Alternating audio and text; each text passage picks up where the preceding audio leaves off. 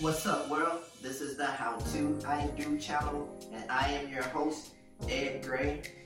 And as I always say, we've got another good one for you. And if you've watched the first four installments of our uh, topic on conflict, then this is the fifth one. This is, I believe, the culmination of all of those. It's been kind of a crescendo if you've watched the first four. If you haven't watched the first four, then please, after this one, make sure that you go back and revisit those um, so that you can make more sense of this one. This one, in my opinion, is so important. I'm actually going to skip our normal uh, intro video and just dive right into it um, because I'm kind of chomping at the bit, just waiting to, to talk about this one because of its significance. Um, so here we go.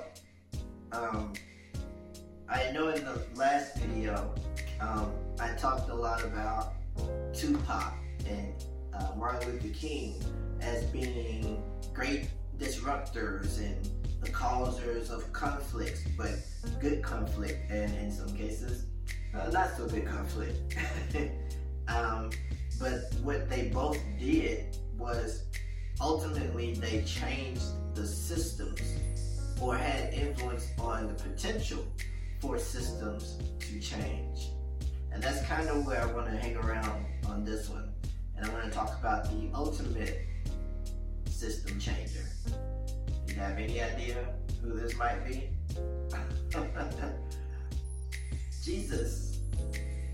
Jesus, in my opinion, was one of, no, was the ultimate system changer.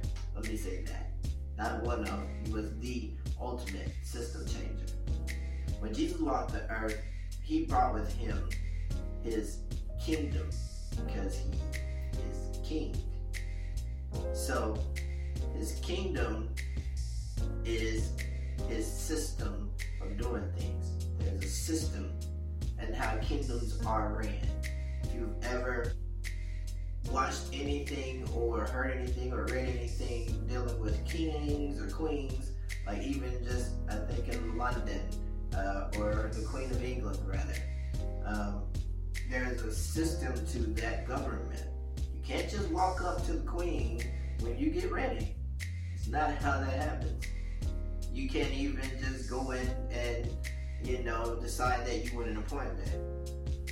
That's not how that works because there is a system in place, right? Because that is a kingdom, that is the king's or the queen's system. And Jesus' system collided with the system that had already been established by the people of that time. So when his kingdom came, it disrupted, it brought conflict to that system. So for instance, in Jesus' kingdom, uh, health is a norm, which is when he would heal people. To him, it was nothing because in his kingdom, that's a normality. Um, let me give you another one. There is no lack in his kingdom because he owns the cattle on a thousand. Runs the universe. It's all his. So in his kingdom, lack doesn't exist. So when we have problems with finances, he provides. He is the provider. There's another one. In his kingdom, there is no war because he is our peace. The battle is already won. He's the ultimate king. In the world system, there is extreme lack and extreme poverty. As the rich get richer, the poor get poorer. There is sickness. There are wars in this world's system. So his system is at odds with the world system. two different systems. In Matthew 4 17, this is the New King James Version, it says this From that time, Jesus began to preach and to say, Repent, for the kingdom, kingdom, remember we were talking about kingdoms. Repent, for the kingdom of heaven is at hand. So, in other words, turn from your current ways of living and your current ways of thinking and this world's ways of living and thinking because the kingdom of heaven is here. So, in essence, what he's saying is now that my kingdom is here, think like a king, live like a king, but not just any old king. Live like me, Jesus. So, as I always ask, what does any of this have to do with marriage? Well, I'm going to tell you. Many of our marriages have followed the methods, the practices, and the principles of this current world systems as it relates to marriage. And by following those principles and methods and practices, we have also received the results that are associated with the following of those practices. Meaning that when you follow the world systems, then many of the marriages that follow that particular guideline have often ended in separation, divorce, split ups, hookups, uh, common law marriages. Sometimes, yes, even sometimes murder because of the system we have followed. Right? So, I believe that it is my responsibility to challenge you like Jesus did to turn, turn, turn from your current ways of living and thinking as it relates to marriage because, like Jesus said, the kingdom of heaven is here. It is present on the earth, and the benefits of its success in marriage are available to you. So, I believe that it is my responsibility to challenge you, just like Jesus did, to turn from this current system of marriage, from your current ways of thinking, from your current ways of living as it relates to marriage, because the kingdom of heaven is here. It is present on the earth and the benefits of success in marriage are available to you. They are available to you, but you are going to first, first have to turn your mind away from the system that you have been previously exposed to that is contrary to this one. Remember, you are royalty. So certain thoughts, certain ways of living, certain ways of thinking are beneath you. Right? If you're a king, if you're royalty, then certain thought processes are beneath you. You're no longer a commoner. You're royalty. So your thoughts and your, the ways that you live have to mimic that. And is bringing back any uh, remembrance from the previous lessons. You're gonna have to mimic that. Now let me be very clear that turning your mind away from the world system of marriage does not mean that everything is gonna be uh, peaches and, and and fairy dust and everything is just magically going away. That's not how that happens. We are still human, and we are prone to making human decisions and human mistakes. However, what turning away from that old system and turning to the kingdom system will do is give you access to the tools required to build a successful marriage that were otherwise inaccessible to you as a commoner. So, one of the first benefits, or the first tools, or the first areas of access that you gain is you receive Jesus Himself. But you can only receive Him when you believe in Him. John 3.16 is a familiar scripture uh, that I'm sure that you've probably learned that I'm sure that you've probably learned in uh, youth church or uh, Sunbeam choir or just hear your grandma recite it around the house. But it's for God to love the world that He did what? He gave. Because He's the King. He supplies. He gave His only begotten Son that whoever believes in Him should not perish but have everlasting life. So one other benefit that I forgot to mention when I was giving out uh, what happens in uh, Jesus' kingdom is that right here it says you will have everlasting life. Why would you have everlasting life? It's because in Jesus' kingdom there is no death. Just like there is no sickness, just like there is no lack, just like there is no war, there is no death. In his kingdom. Another one is uh, Romans 10, 9, I'm sorry, Romans 10, 9 and 10 in the New English translation. It says, Because if you confess with your mouth, and confess means to agree with your mouth that Jesus is Lord, and believe in your heart. Where's your heart?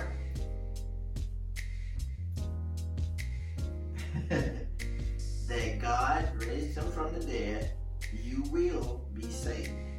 For with the heart one believes, and thus has righteousness, which means right standing.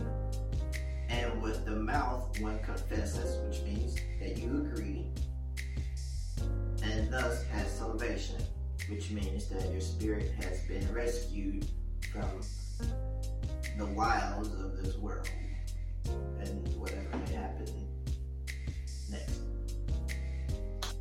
So, why don't you just take a moment to believe in your heart, then confess with your mouth, which means to agree, that Jesus is the Lord of your life and that God raised him from the dead and that's it.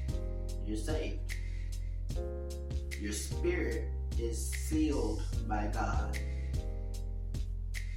So take a moment to do that, and I'll explain that when we say that Jesus is Lord of your life, that means that He's the owner of your life, the owner of your spirit.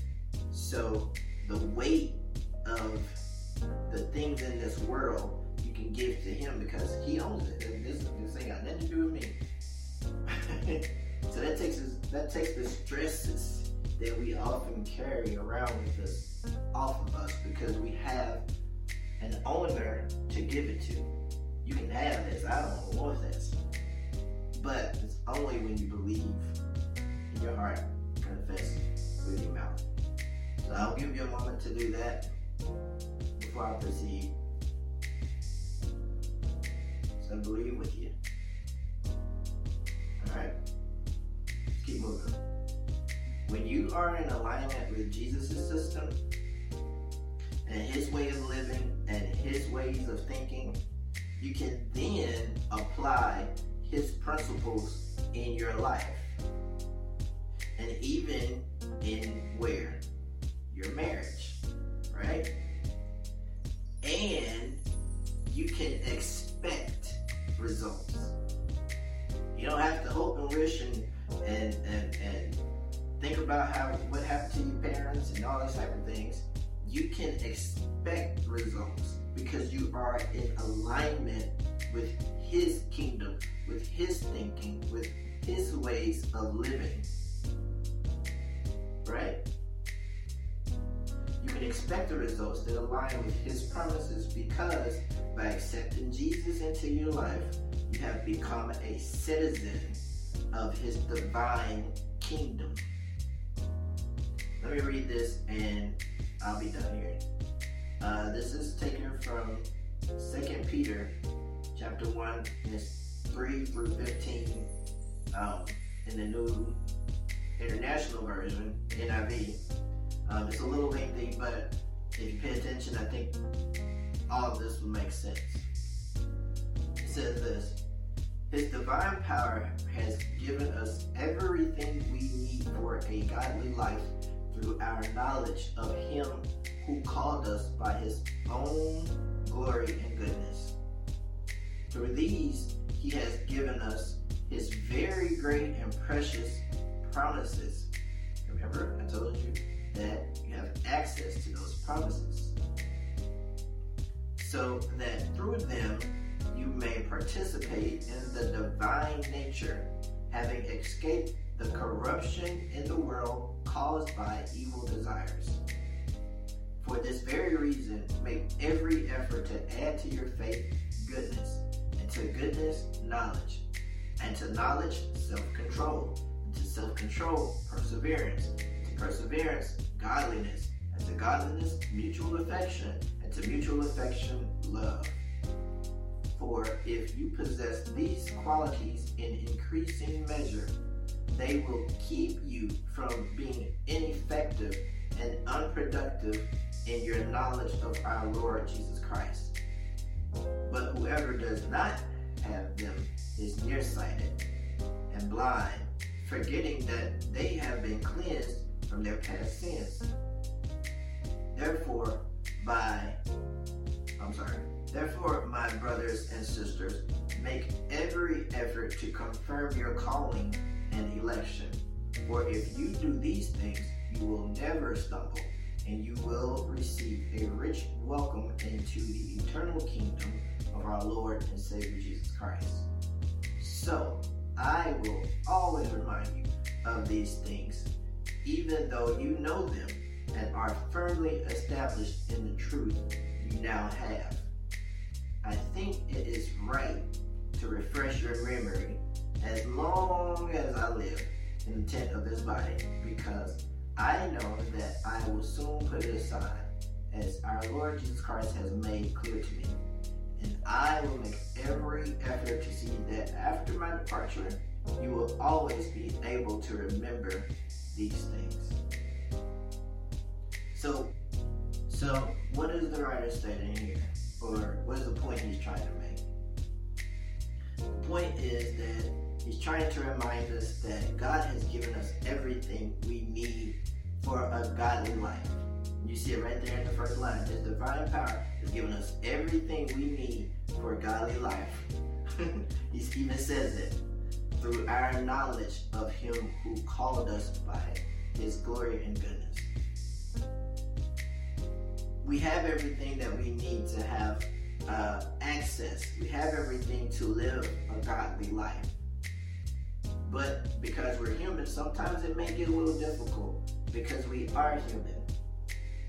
So what he tells us is to remember that add to your faith goodness, and to your goodness add knowledge, and to your knowledge add godliness, and so on and so forth.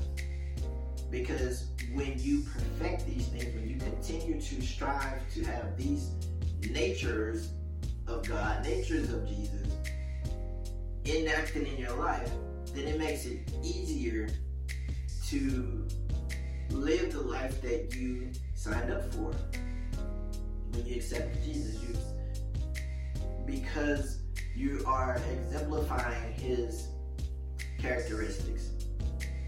I'm not losing. But when uh, here's here's here's something I say: when you do good, good will follow you. That's what my grandma used to always tell me. So this isn't about a doing so much as a living How are you living? Is your life reflective of your transition to follow Jesus and accept his kingdom as your way of thinking, as your way of living? That's the better question. If you live a life that is reflective of Jesus' kingdom, then you can exact the promises, you can expect the promises that he has promised to fulfill to you as a citizen of his kingdom. I hope this isn't going over your heads, but I'll tell you this about my own marriage. I don't really worry about divorce. I don't. Not because things aren't possible, that things uh, that I can't make a mistake, or that she can't make a mistake, or that uh, we can't make bad decisions. That can that could happen because we're human. But the reason I don't worry about divorce in my own marriage is simply because of the life I've decided to live.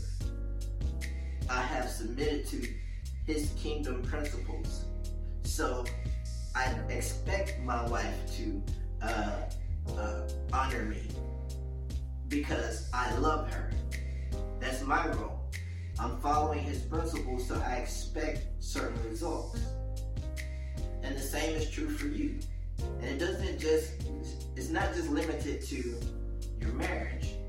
It could be in your finances. You'll think differently about how you handle finances. And when you and your husband or wife, you know, have an altercation, you want to attack each other about finances, but you together will attack the finances. See what I'm saying? It, it's different. The world system has you attacking each other over financial issues.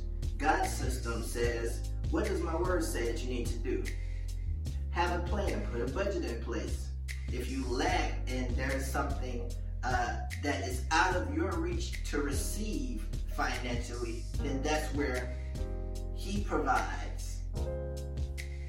Because He is King, He will provide for His citizens. So if you are working and you are saving and you are doing everything that you can, you are tithing, you are giving an offering, then in the financial issue, then the rest is on Him to supply. Are you following what I'm saying? I hope I'm not going over your head. I'm really trying to make this as simple as I can. But there's two systems that coexist in this world. There's the world system, and then there's Jesus' system. It says, "Be ye of, be ye in this world." I'm sorry, but not of this world, which means that we have to live here among this system, the world system. We have to operate in it, but we don't have to live by it. We live by this system. So, like, one last example, and I'll wrap this up. Uh, I don't remember exactly the scripture. I'll find it and I'll post it. But what was being said was that, you know, render what is render to Caesar what is Caesar, and render to God what is God's. Which means that you have the world system that you have to take care of, and you have God's system to take care of. You know what I'm saying? So there are two systems present. But God's system will take care of you when Caesar's doesn't, when the government doesn't. I'm a living witness about that. I can tell you that when you are doing and living according to God's way of living, even when things come up short or there are issues or what have you, and you are living, living, living according to uh, Jesus' standards, God's standards, then He will make up the rest.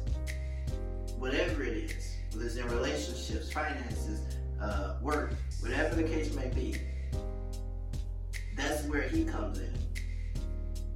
That's the faith and works. I've done my, I've had my faith, I've had my works. The rest is Him. But I don't want to beat you up about all this. But I'm serious about that. Marriage is more than just two people deciding, oh, we love each other. Oh, yeah, yeah, yeah. yeah. I know plenty of divorced people that still love their spouse. So love is not enough. You need something else. You need to live by different principles. And this is one thing that I love about my wife is that we live by kingdom principles. So God holds us together. So when we have an argument or we don't really argue per se, but we have like strong disagreements about something and I feel that I've done everything that I can to be right with God, be right with her, then I leave that alone because that in in that space, that's God's dealing with her. God has to deal with her because I'm a citizen in His kingdom.